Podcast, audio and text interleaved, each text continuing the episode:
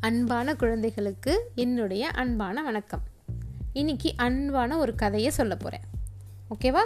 கதையோட பேர் பெட்டிக்கார பெரியசாமி. டிசம்பர் மாதம் வந்துட்டாலே போதும்.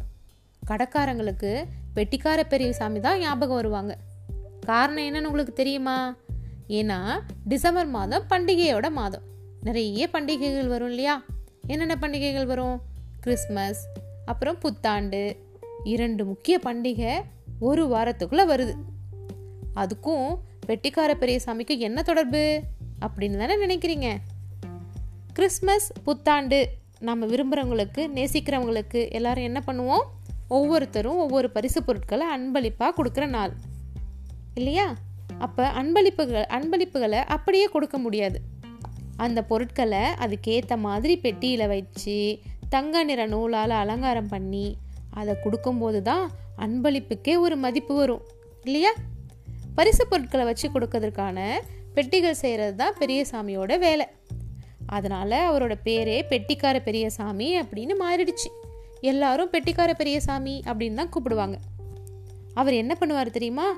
கெட்டியான அட்டைகளை வாங்கி வேறு வேறு அளவில் அதை வெட்டி மடக்கி பெட்டி செய்து அதுக்கு மேலே வண்ணத்தாள்கள்லாம் ஒட்டி தங்க நிற நூலால் கட்டி பெரியசாமி பெட்டி செய்கிறத பார்த்துக்கிட்டே இருக்கலாம் போல இருக்கும்.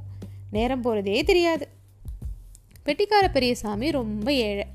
வருடத்தில் எப்போவாவது தான் வெட்டி செய்ய வாய்ப்பு கிடைக்கும். அப்போது கிடைக்கிற வருமானத்தை வச்சு தான் அவங்க வாழ்வாங்க.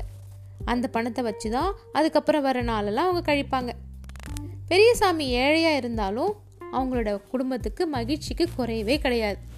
ஏன்னா அவருக்கு அன்பான மனைவி பண்பழகியும் அழகான மகள் ஓவியாவும் பட்டினியாக இருந்தாலும் எப்பவும் அவங்க கூட பாசத்தோட நேசத்தோட இருப்பாங்க. அதனால் அவங்க குடும்பத்தில் கஷ்டத்துக்கும் அழுகைக்கும் வாய்ப்பே கிடையாது. எப்பவும் சந்தோஷமாக இருந்து வந்தாங்க. பெரியசாமி உருவாக்குற பெட்டிகள் எத்தனை பேருக்கு மகிழ்ச்சியை கொடுத்துருந்தாலும் தன்னோட மகள் ஓவியாவுக்கு என்னால் ஒரு அன்பளிப்பு கூட கொடுக்க முடியலையே. அப்படின்ற ஒரு வருத்தம் அவருக்கு எப்போவுமே இருந்துகிட்டே இருந்துச்சு. ஜொலிக்கிற வண்ண காகிதங்களில் சுழிவு நெளிவு இல்லாமல் பெட்டியில் ஒட்டிக்கிட்டு இருக்கும்போது அப்பாவை பார்த்துட்டு இருந்த ஓவியா வச்ச கண் வாங்காமல் பார்த்துக்கிட்டே இருந்துட்டு கேட்டாங்க. இந்த பெட்டியும் சேர்த்தா இருபத்தஞ்சு பெட்டியில் ஆயிடும் இல்லையாப்பா? அப்படின்னு கேட்டாங்க.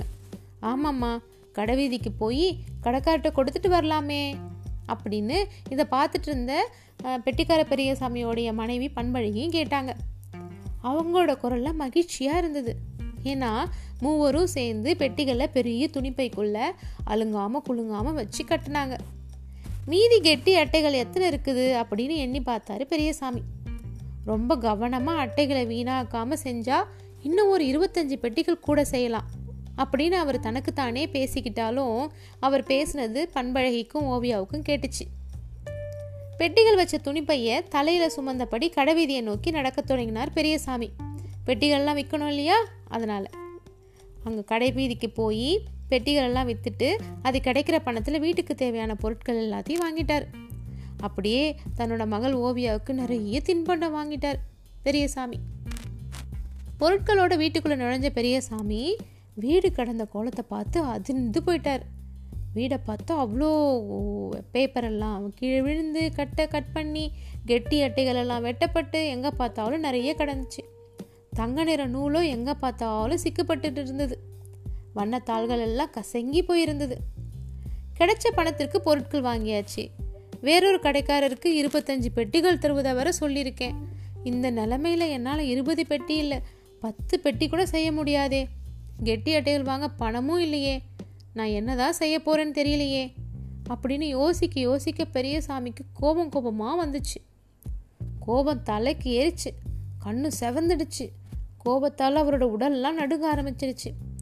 கையில் உள்ள பொருட்களை அப்படியே கீழே போட்டுட்டு ஏ பண்பு உன்னை யார் பெட்டி செய்ய சொன்னது?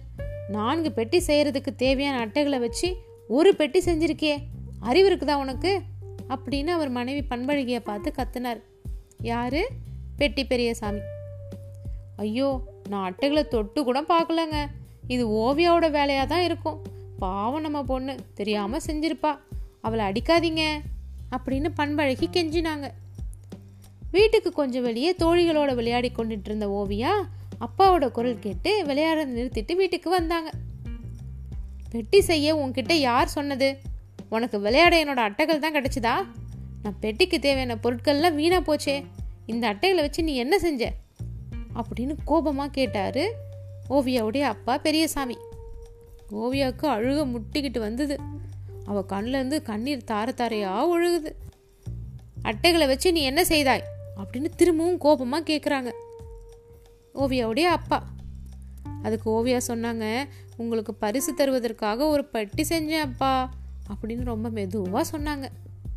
மகள் சொன்னதை கேட்டதும் பெரியசாமியோட கோபம் கொஞ்சம் தணிஞ்சுது. அவரோட பிடி கொஞ்சம் தளர்ந்து ஓவியா ஓடி போய் செஞ்ச பெட்டி எடுத்துட்டு வந்து அவங்க அப்பா கிட்ட நீட்டினா?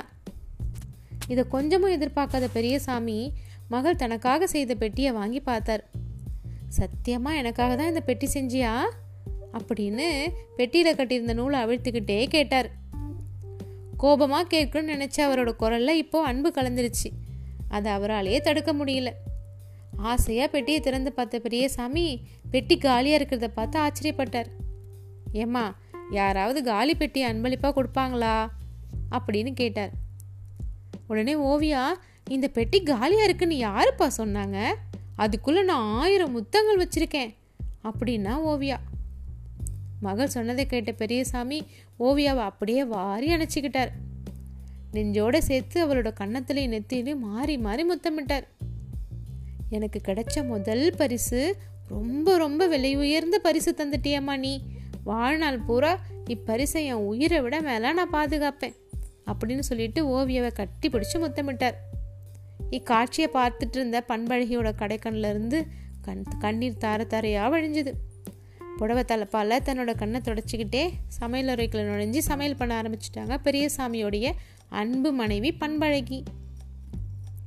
பார்த்தீங்களா பெரியவங்களுக்கு பெத்தவங்களுக்கு எல்லாருக்கும் குழந்தைகளுடைய அன்பான முத்தங்கள் தான் மிக மிக பெரிய பரிசு.